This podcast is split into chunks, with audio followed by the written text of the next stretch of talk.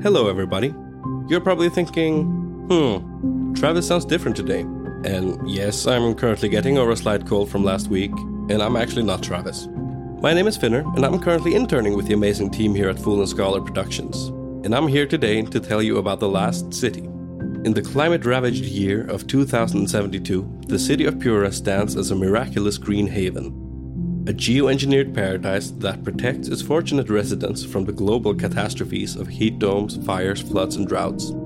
Demetria Lopez heads up Pura's public relations, tirelessly promoting the city's idyllic image. But when she stumbles upon a dark secret that, if exposed, would be the downfall of Pura's existence, she must decide who and what she is willing to protect. From Wondery, the makers of Academy and Dr. Death, the Last City stars actors like Rhea Seehorn, Jeannie Torrado, and Maury Sterling. You can follow The Last City on the Wondery app or wherever you get your podcasts. You can binge all episodes of The Last City early and ad-free right now by joining Wondery Plus.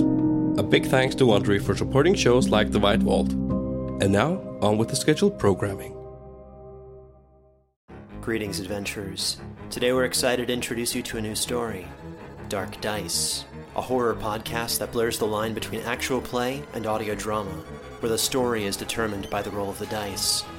Six adventurers embark on a journey into the ruinous domain of the Nameless God. They will never be the same again. One of the players is not what they seem after a doppelganger, a creature that can assume the form and voice of whatever it kills, infiltrates the team. As the players are picked off and replaced one at a time, can they figure out who the monster is before it's too late? Can you? Here's a quick example of what our show sounds like. The uh, shambler with the jar of liquid inside of him. Soren Arkwright let loose an arrow that cracked the glass, passing through the spine of the creature. The shambler still managed to maintain its forward momentum, but stumbled as it eagerly tried to bite and swipe at Soren, landing near his feet. As Jeff Goldblum has now joined our cast, Dark Dice is available however you listen to podcasts. Hey everyone, this is Travis, the producer and sound designer. Hello, this is Kaitlin. I am the writer and idea maker. Yeah, the creator, the co-creator. Um, this isn't a traditional episode of The White Vault or Dark Dice or Liberty. This is actually just us talking about all the cool things that you enjoy, the shows you like, giving you some updates on the projects and where they are headed and what we've been doing, and also answering a couple of questions that you guys have submitted to us.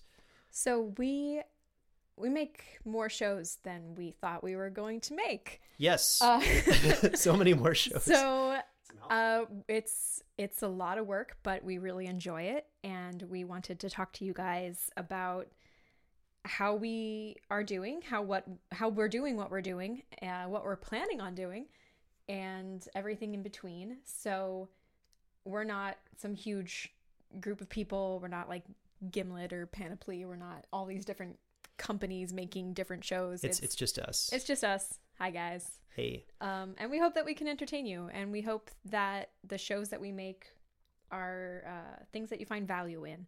So we're gonna answer some questions from all of you wonderful fan peoples, and uh, give you some updates on things. yeah. So it's been like we've been podcasting now for is it four years? Don't say those I- I won't say how many years, but we're feeling like old people now. Um, but we're, we're really loving doing what we're doing and the regularity of, of what we're releasing. So the first half of this is going to be a series of questions from you guys for the first 30 minutes or so. Then we're going to jump right into updates on the shows. So if you are not interested in the questions, you can skip to the 30 minute mark. And here are information and updates on the stories that we love to tell you. The first question that we have is from the Liberty Endures subreddit. It says, Is Tales from the Tower meant to be a propaganda broadcast against the fringers for Atrians to listen to? Or are these stories of things that are actually happening in Atreus? So, Liberty Tales from the Tower, are the series of one off horror stories, uh, I, I kind of envision them as a mix of like propaganda and ghost stories that the Atrian government tells everyone and sends out to the fringe occasionally too.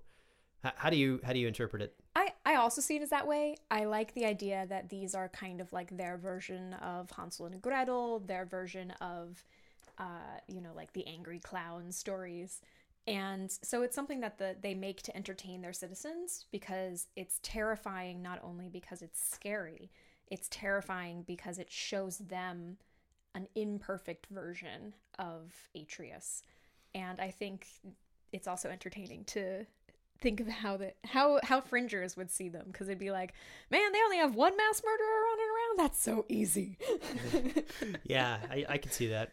I also think that um, perhaps some of the stories are actually true, and despite them being like, oh yeah, here's a fictional horror story, it's like, no, no, some of these have actually taken place. A lot of myths and legends come from something that originally was very, very grounded in reality. I wish you could all see the expression on her face. Also, I'm just going to interject a short story on this real quick. There was a moment in the White Vault where, light spoilers for season one, you find stuff inside of a box, and like her her father and her best friend both like, of course, that's exactly what she would write inside. I wasn't surprised at all. it just it just speaks so much to who Kaitlin is as a person that you would expect to find such things inside of a stone box in the Arctic. But moving on, what's our. So, our next question comes from the White Vault Facebook group from Michael. Uh, not saying last names, but I will say first names if they're here. Where do you get the inspiration for your sound effects and atmospheric noise, specifically the creature? Um, I'm attempting to use very similar sounds for my tabletop game based on the White Vault. Ooh. First of all, cool and thank you. And thank you for the question. Uh, the monster for the White Vault. I get some text notes from Caitlin on what she sort of wants it to sound like. Is that accurate? So, like, what are, what inspires your notes, and then I'll go into like what inspires my sound. It's a process. Oh man. Um, ha! I flipped the question on you like the Medusa's ah, mirror. how dare you! I was like, oh, this is. I get to take some time off. I can drink some liquids. so I put in the atmospheric notes because I explained to Travis in the script what it is that I'm looking for because I I intentionally create sections of very quiet low noises that are very tense, they're very personal and then there's the moments where you want to add that hectic nature, but then it's a big difference between the notes I write for things like Liberty where there's a lot more uh, non-technical terms, beeps and boops and like sci-fi noises and then for the White Vault where it's very realistic and very gritty. So so what inspires the monster? What was the monster? The like, monster when, in your head. What what got the sounds for you to write them for me to make them the way I thought you were interpreting them? Um. So for me, it's a lot of reptilian, insectoid, and like bird noises. Because that's just one of those things that is they're real. I don't know if you've ever heard uh, a sandhill crane Oh, those things are terrifying. Uh, make uh, a call, but they legitimately sound like velociraptors. They are like four foot tall birds, yeah. so that's pretty close to a velociraptor. So there are things out there that are definitely just naturally frighteningly inspiring. Um, and I think what we do is I just kind of write those things in, and Travis goes on a wonderful search for disgusting natural noises of the world and runs them by me until we find what really matches or layer things on top of each other. And then for me, uh, her notes are an inspiration because she's like, you know, the insectoid noises and this other stuff, this uh, layering that takes place. Uh, I was also really inspired by a video game called oh, it's Prey. Prey. okay, I was gonna say it's probably Prey because you really liked Prey. yeah, uh, Prey is a lot of fun. They've got some great sound design. Also, Dead Space. Uh, but I also wanted them to be a little bit more organically humanoidish so you could associate like okay it's not a giant bug or things like that. Yeah. So our next one comes from uh, julianne from the white vault facebook group and they ask there are a lot of stories told in the liberty universe. Is there a specific timeline of when certain things happen? What order should listeners listen to things to get things in chronological order uh, for chronological order, critical research should be the very end then, like or pretty close to it.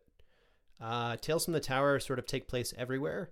You'd actually want to start with, I think, Heavy Heart is the the oldest one we have, the mining story, and then they're just sort of all over the place, like a bunch of different Tales from the Tower, all different directions, and then at some point Vigilance before critical research.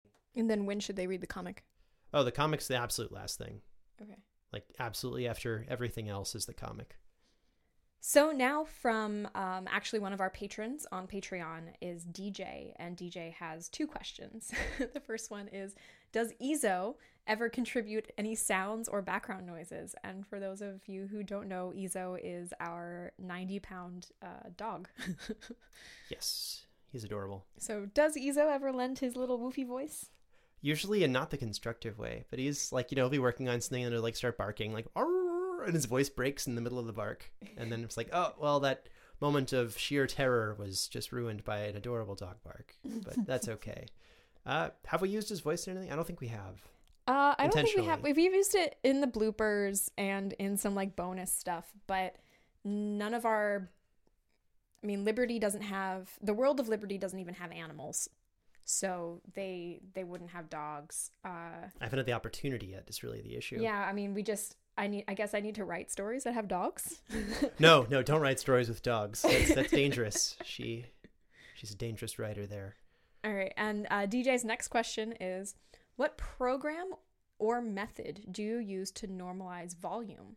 I listened to a few other podcasts where voices are really muted compared to background noise, or vice versa. But I found your podcasts to have really nice balance to where I can hear and understand both the actors and enjoy the immersive background sounds. Okay, so a few cheats here. I don't actually normalize in any way. It's a manual process. So I'll I'll normalize the tracks by hand in my digital audio workspace called Mixcraft. And then I'll send it over to the mixing engineer, usually Brandon Strader, sometimes Sarah Baczynski, and they will do the mixing stuff, uh, which mixing really helps. Um, sound frequencies have lows, mids, and highs, and voices are the same way, and they're a part of that space and balancing out those lows, mediums, and highs, and pulling, scooping out certain frequencies, they all fit together into sort of a weird. Uh, I lost the metaphor. I was going to do a food metaphor, and Melon ball?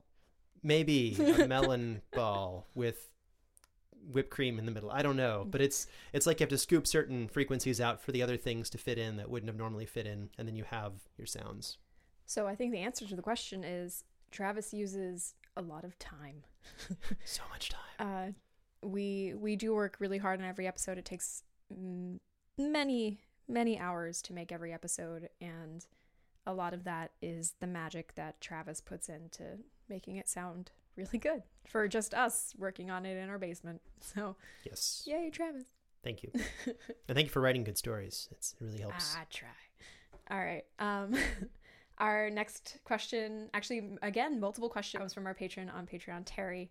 Our and- favorite patron. Terry is like Terry is so nice to us. We love you, Terry. So encouraging. so thank you so much. You brighten so, our day every time. Uh, it splits into two questions. One is a Liberty question, and the other one is a question for the White Vault. So Terry's Liberty question is: Was there anything specific that inspired the creation of Atreus? Ooh. Um. Hmm. Interesting.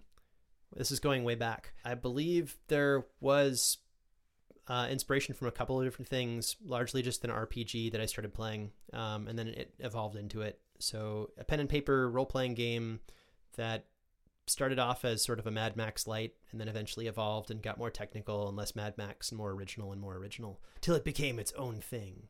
Um, and then our question for the White Vault from Terry is: What characteristics do you look for when you cast the voice actors for each character? Ooh. Okay, so for the White Vault for seasons one and two, because that's those are the voice actors you already know. I was writing the script with a few of the voice actors already in mind because we had worked with them previously. So it wasn't so much that I was casting the main cast, it was more like I, I could hear their voices in my head. We had already kind of spoken with them, we had worked with them before. They were very enthusiastic to work with us again, and we were like, perfect, great, I know exactly what I want you to do. Um, and then we did have to cast a few at the end of season two when we cast Also, Kessie. like Charlotte. Yeah, Kessie. Kessie did have to to put in one, and she just like as soon as I heard her reel, Hello, this is Kessie Relinicki reading Karina for The White Vault. that's that's Schumacher Weiss. Like, You are the doctor. um, but then when, at the at the end of season two, when we had to start casting like Charlotte and Asa and everyone, it was a lot of work. But I think we just uh, again, it actually had to do more with finding people who could speak the language because story wise, they had to be able to speak the language that the story was presented in because geographically, that's where the characters had to come from. So that definitely put a limit on our character pool. Yes, uh, and it's also been increasingly difficult. She challenges me with these, like, okay, now let's see if we can find someone who speaks Portuguese, but they're from Portugal, not South America, or something like that. They're very fun challenges. I'm here to entertain the listeners, not make your job easy. now we need a polar bear. so, thank you, Terry. All right. So, our next question comes from another Patreon patron, and this is Christian. And we have, again, several questions. Thank you guys so much for uh, submitting so many questions. So, our first question is for Liberty. Other than for broadcasting, what department or job would Travis, Kaitlin, or Ezo have in Atreus? Or would you be fringers? Ooh, that's so. I'll let you answer first. Okay, so first I'm going to answer for Ezo. There are no animals on Atreus. So I think Ezo would still be here on Earth living a happy life. He would, probably. Um, Very likely. For me, I would live in Atreus. I would not be a fringer. Um, I don't know. I think I would be in um, Department of Broadcasting. Maybe I'd be in the science division uh, just you'd be helping, scientific, totally yeah, scientific. I would, be like, I would, no I would probably be doing like like molecule studies on their water systems or something. Uh, yeah, that's what I would be doing. I definitely would not be a fringer. I mean, not that you get to choose where you're born or the situation that you're born into, but if you got to choose, I would not be a cannibalistic fringer. Yeah, I'd probably wind up being in resource allocation and defense, which in short terms means like accountant, because I kind of manage things, and that's really what I do. Yeah, but he does it so well. That's the things. then Christian's other question is there are a lot of terrifying settings in the White Vault, Tales from the Tower, and Critical Research, specifically in tunnels and or underground. Is there a particular reason for that? Is there a particular fear with enclosed spaces, or is it because you have a lot of experience with spelunking or being in caves? Hmm. I hate, I hate, I hate, I, okay, so I don't have a fear of like heights. I won't go skydiving because that's not, it's not for me. But like we just went on a hot air balloon ride and I was like, this is great. This is fantastic. The world's beautiful. Um, like looking down over a cliff, that's, that doesn't really do, I don't feel scared. Um, for me, I'd rather go up than down. So I, when people are like, "Oh, we're gonna go spelunking," and I'm like, "You're an idiot." so we've done like a few ice cave tours and things like that. Um, and I mean, I I think I would go again. It's it's just like you go in the the bright daytime of winter and everything glows blue and it's not too scary. So the cave that glows blue and is really large, that to me isn't scary. It's what's there that's scary. It's the implications. Um, but yeah, going down like the stairs or like being in the mining tunnels of Atreus, that for me is like, eh, no, no, it's not happening. I love or specifically the narrow, the narrow for me when I was writing it, I was like, I don't know if this scares anybody else, but the narrow scares me. I, I, love tunnels. I, I just I love going underground. I love seeing things underground. I get disoriented really easily. I get lost really easily, but I'm usually with someone like a tour guide, so I've never had a negative experience there. I'm sure if I had a negative experience once, it would forever be changed for the rest of my life. That's but... what happened to me. Moral of the story: tour guide. so now, um, our next question comes from Anna on Twitter. Anna asks me uh, for my Twitter what inspired me to start writing my stories, and I don't know if you're talking about the White Vault or Liberty, but I started writing Liberty because Travis had created this world and he had been working so hard forever to start making the comic book, but the comic book was taking forever, and we decided to start writing these stories together. And we found out that I was a pretty good writer, and Travis was a pretty good editor. So we split up into the the two jobs of being the writer and the producer. And he was very encouraging and just allowed me to keep writing. So the inspiration in the beginning was can I write? What kind of story do I want to tell? And then when we started doing Tales from the Tower, I found that I really enjoyed writing horror.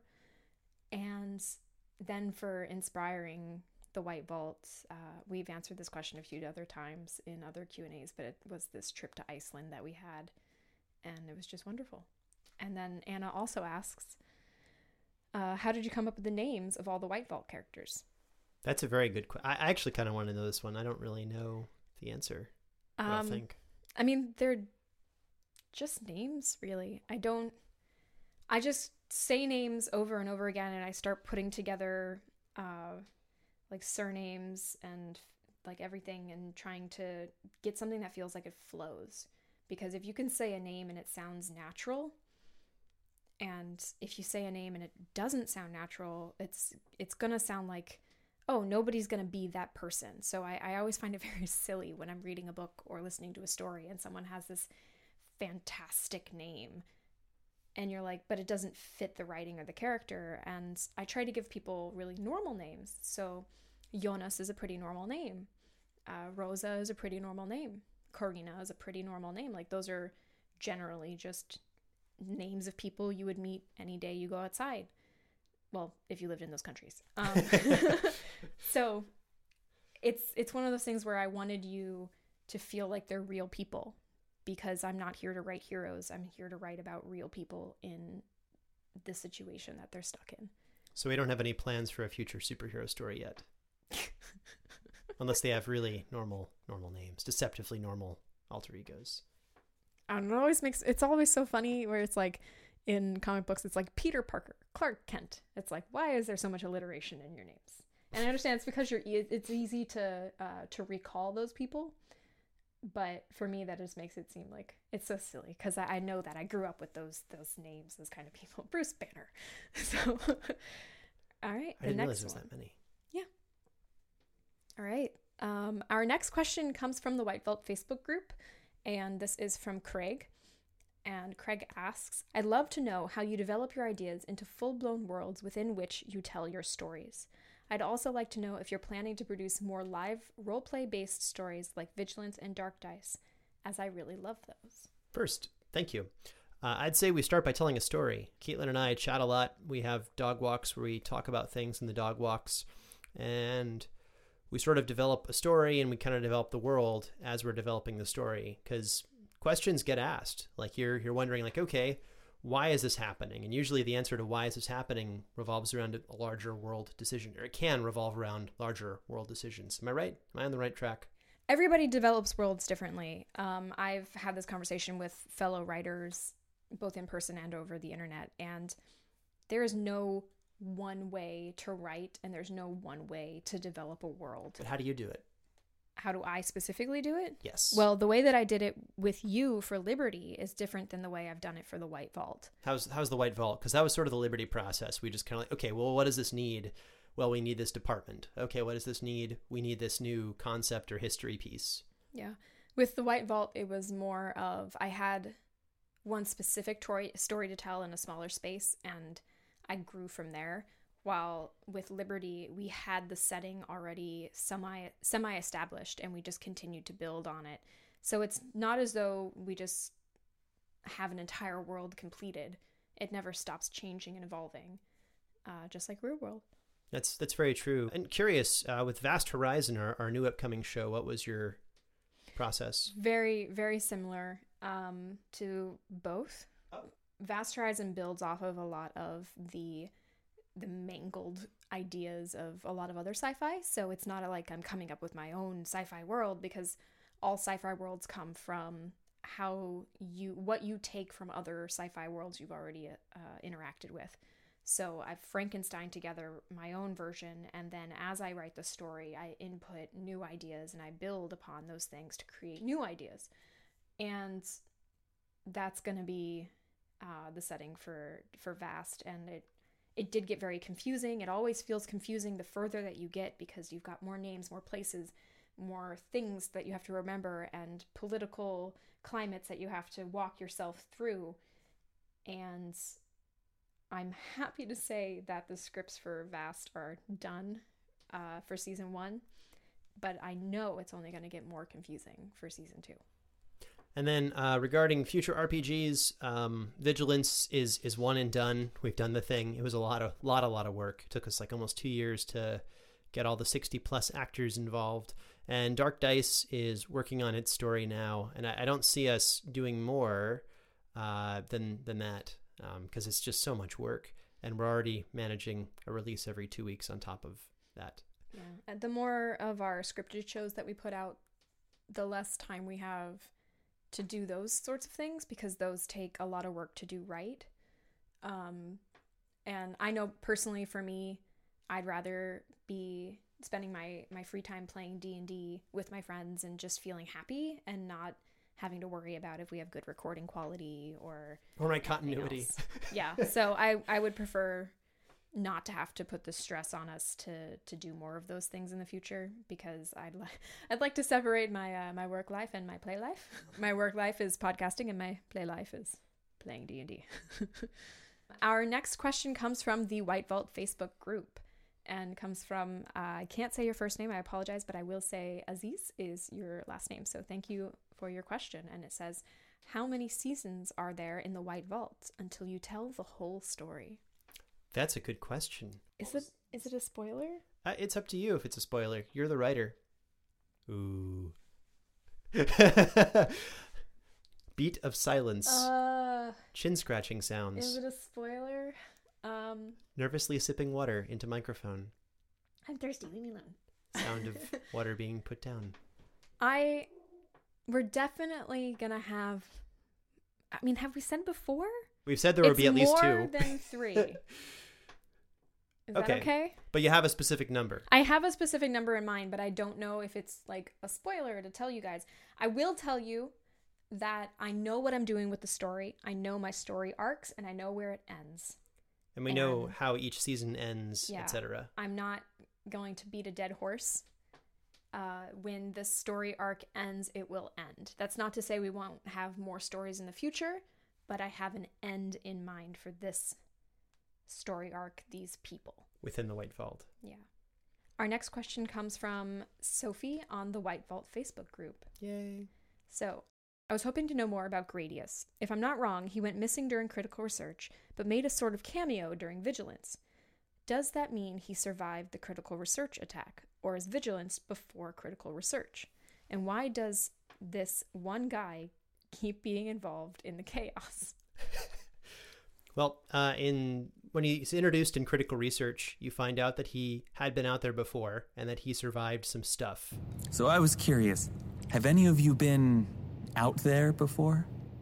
Rodriguez has. Uh, that's basically the plot of Vigilance. Like, you kind of see some of the stuff he survives before getting wrapped into uh, the critical research plot. The team enters a dimly lit, cold room lined with chains and frozen corpses hefted on large metal hooks. Who are you? What do you want? We heard you know people, and we're looking for someone. So it's it's like a prequel. Um, you get a little bit of insight into like the life he's led and how he's interacted with fringers and learned a little bit about their culture and so the answer to your question sophie or at least your second question is yes critical research came uh, after chronologically. vigilance. So vigilance and then critical research. And then lots of tales from the tower just everywhere. all the place over there. Yeah. so many. Um, that was the last question that we had that wasn't a specifically like a spoiler based question. So we we 100% want to make sure that we give you guys some updates and we don't want to spoil anything so yeah. we're going to move on to the update section. The first updates we have are regarding the White Vault Imperial, which is our upcoming mini series uh, exclusive show that falls into the White Vault world. And similarly to Artifact, it will be first released to our wonderful patrons on Patreon. I love Imperial. Um, it's it's an amazing story. I get to say that because I'm not the writer. uh, Kaitlin has really written uh, a beautiful period piece that we've run by Professor Wadley from Portland State University, who is a professor of linguistics and Chinese history over there. Um, and he he and a team of other people kind of scoured the story for inaccuracies and found, uh, well, they didn't find any inaccuracies. They found the one thing that they said was like, well, we don't actually know when the name of the city changed, because a couple places in uh, China changed names, sort of like the Istanbul Constantinople thing. Um, but it's it's really cool. Uh, he and a group of, of others have a specialty in this language called Manchu, and the language of China in the 1700s, which is where the story takes place, was Manchu, and like nobody speaks it anymore. It's an endangered language. There are under like a, a few thousand people in the entire world who know how to speak this language, and they're mostly where are they located? Manchuria. That answers that. but but uh, we we actually were able to work with him and a team of others to bring some of the language into the story. And when you hear it being spoken, like you're hearing an endangered language, and um, we, we didn't want to cut any of the lines. Like we wanted to give you as much of the language as possible, just because it's so cool. And um, you're you're probably never going to hear it spoken again, uh, in unless you're a professor of linguistics or from Manchuria. Also, we had a very exciting time uh, putting together the cast for that story.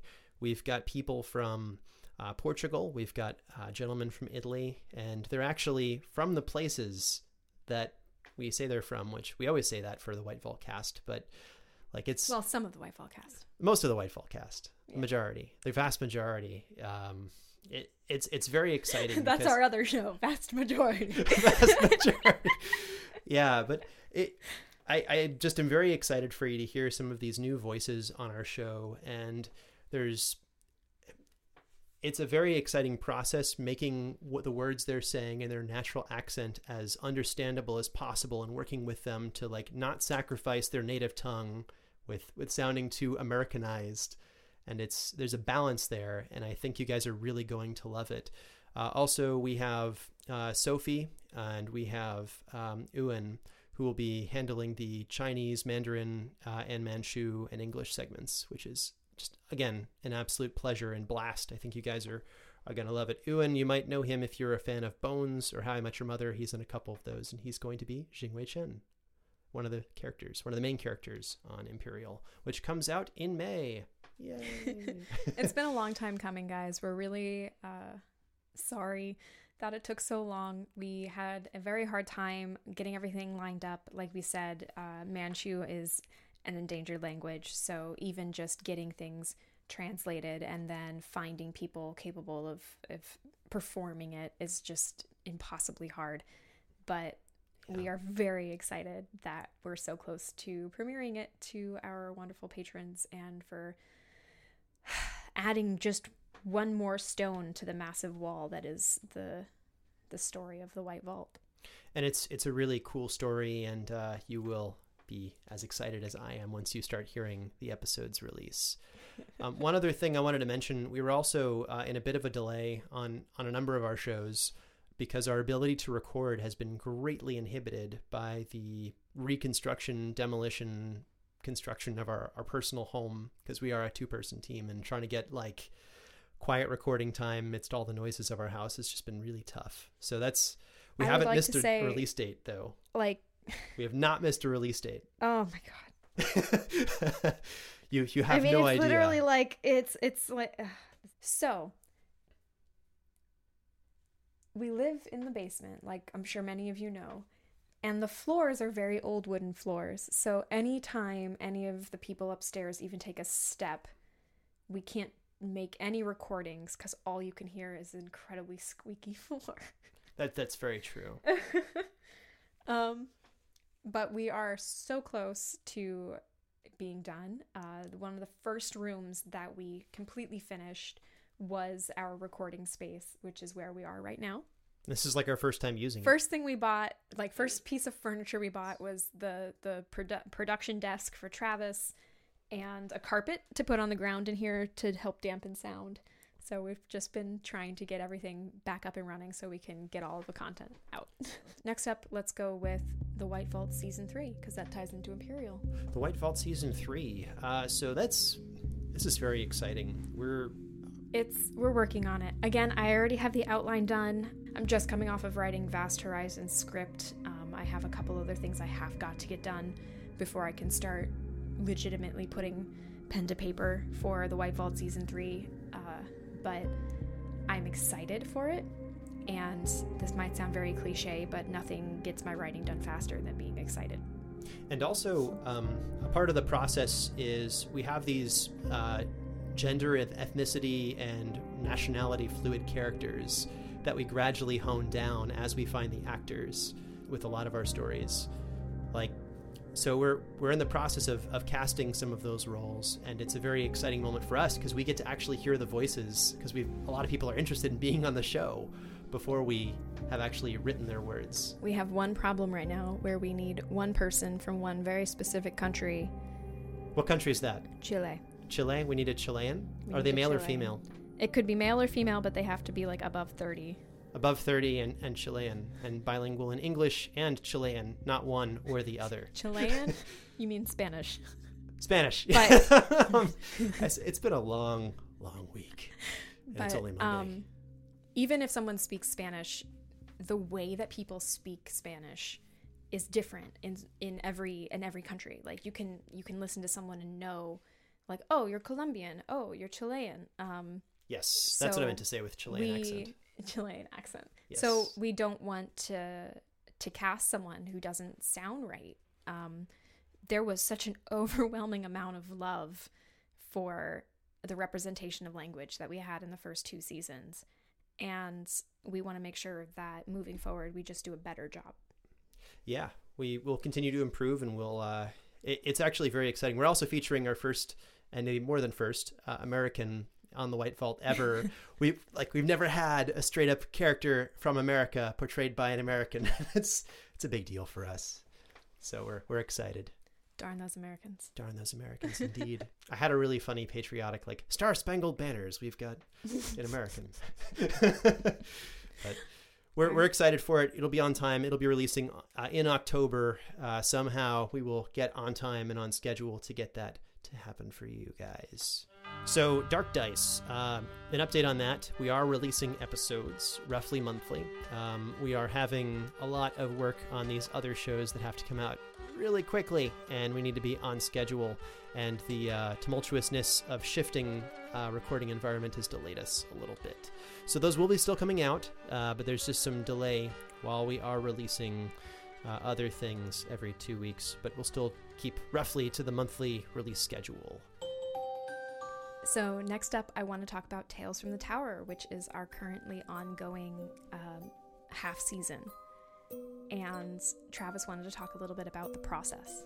Yes. Uh, so, a couple things. This season of Tales from the Tower was very different from previous ones, uh, in that the final three episodes were uh, of the mid-season because um, we split up the season into two halves, and um, the first half, the five episodes, four out of the five are audio drama. So they're straight like episodes where there's no narrative taking place, and it very. It's a lot harder to do the audio design for, the sound design. Sorry, I only write audio drama now, Travis. it's it's really good though. I, I enjoy it a lot, but it's uh, it's a lot more work. We've also visited a lot of new places that we've never gone to before within Atreus. We've been to and seen events that we've not seen before. So it's really intensive sound design. Like you gave me an episode that was 12 minutes, and it's like, oh, okay, here's a short one. That took me like 20 something hours. Oh my god, he complained for days. like, I worked on it for days, but it was supposed to be the throwaway episode, the easy one before the long one, because our, our season finale. Are you is- calling my script a throwaway? No, it's not a throwaway. Okay, I mean like, oh, okay, here's the easy week. Have an easy light week so you can get prepped for like hell week after after this one because this is happiness is ridiculously long. It's a feature length story, like an hour and a half plus, and uh, maybe even two hours. We'll see how it. But don't ends you up. want to enjoy your night at the Night Entertainment Expo? Welcome to the Night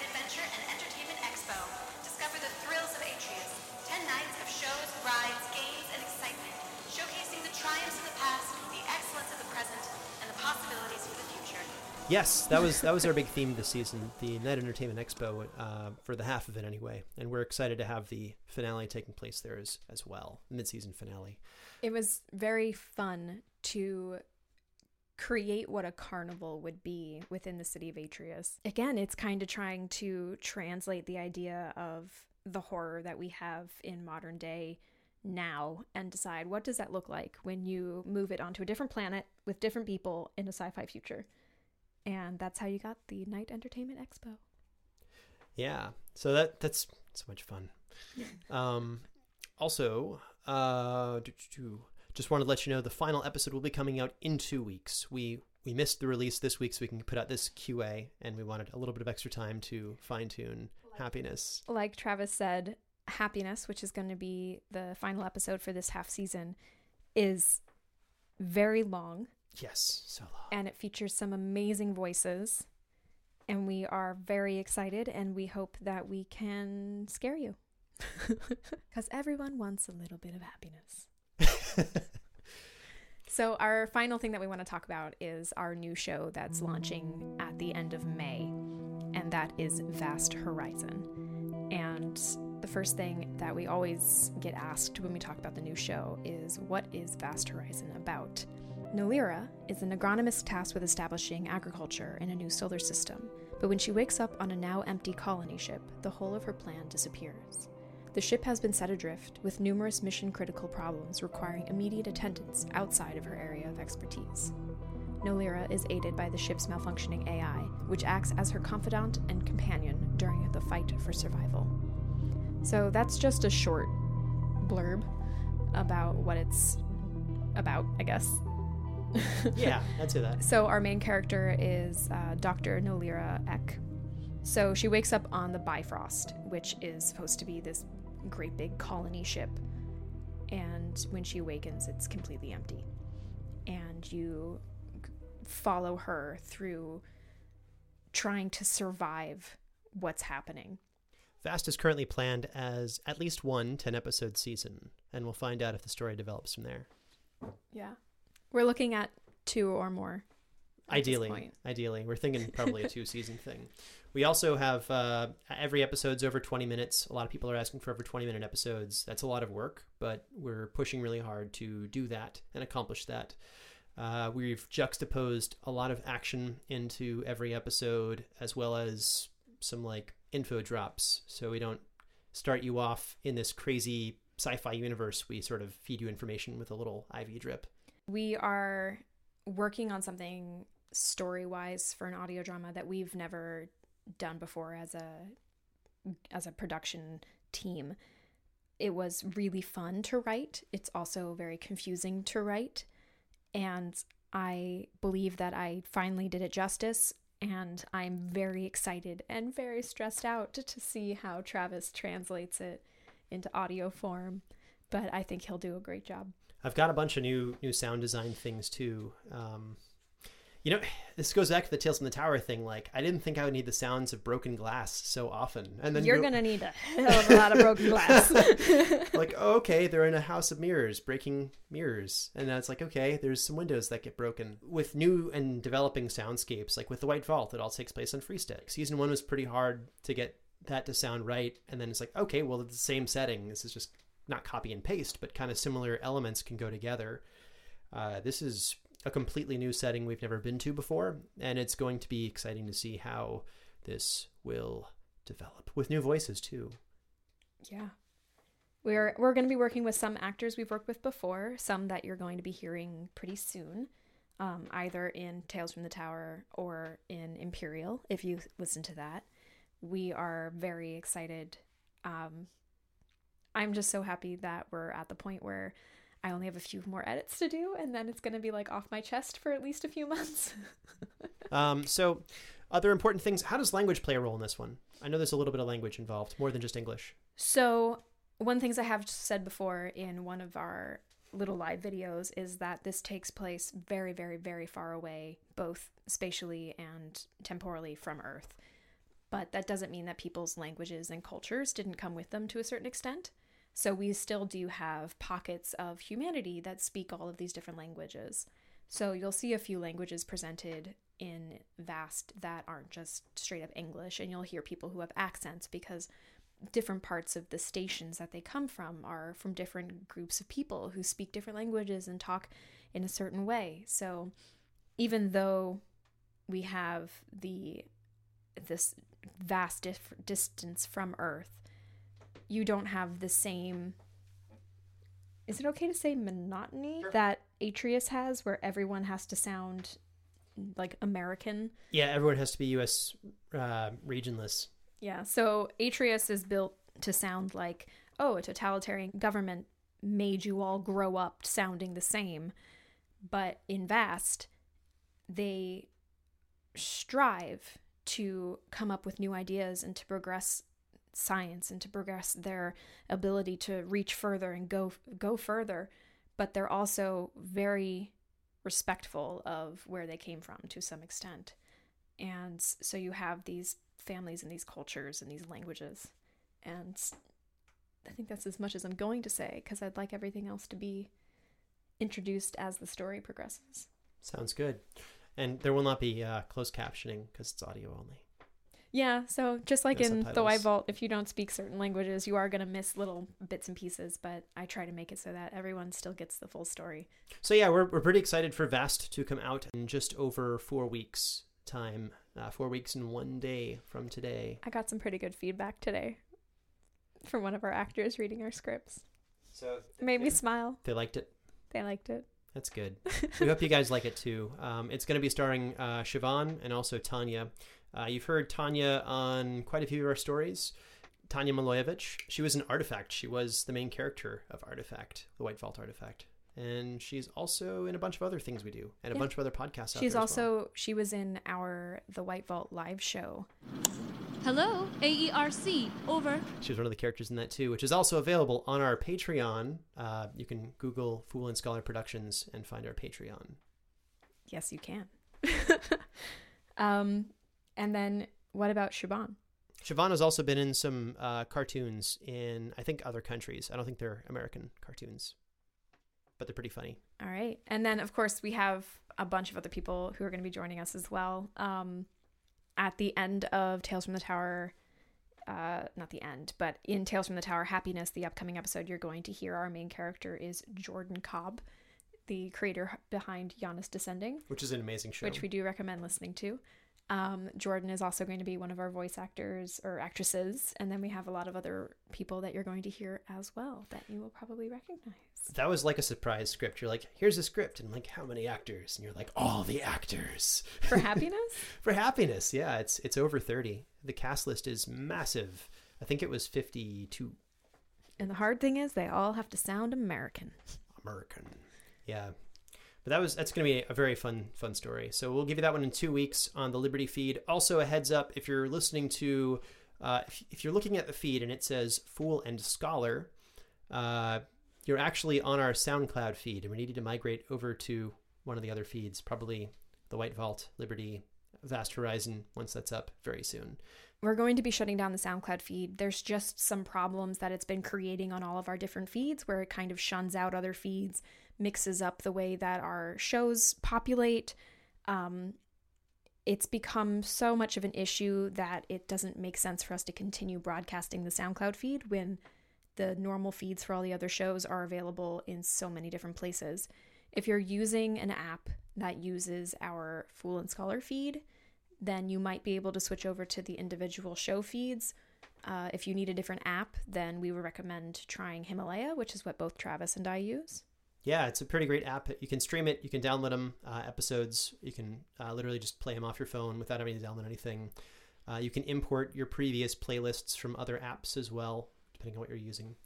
And it's it, it doesn't have like really annoying ads before everything you do, which is wonderful. But all right, I think we're at the end, which is great because I have some more writing to do.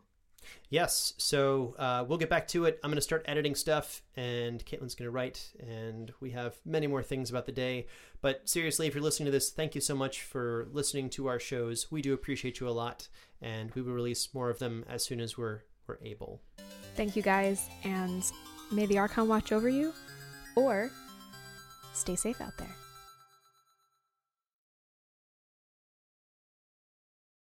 Hey there, this is Justin Bartha. I made a funny new podcast, King of the Egg Cream. It has the greatest cast in the history of podcasts with actors like Lewis Black. I'm torn by my feelings for two women. Bobby Cannavale. You can eat it, or if someone hits you, you can put it on your cut. Melanie Lynskey. I wonder what these marvelous things are that look just like boiled chicken feet. Jason Ritter. I can break things and pick locks and kill people. Michael Stuhlbarg. The whole point is to inspire people that they should make themselves better. Ari Graynor. No, don't whet its appetite. What are you, an idiot? Me, Justin Bartha. That's not just any egg cream, that's a Lemke's special. And all narrated by the hilarious Richard Kind. This is the story of Harry Dalowitz and how he rose from nothing to become New York's King of the Egg Cream. So if you like funny true stories, come listen to King of the Egg Cream, available wherever you get your podcasts.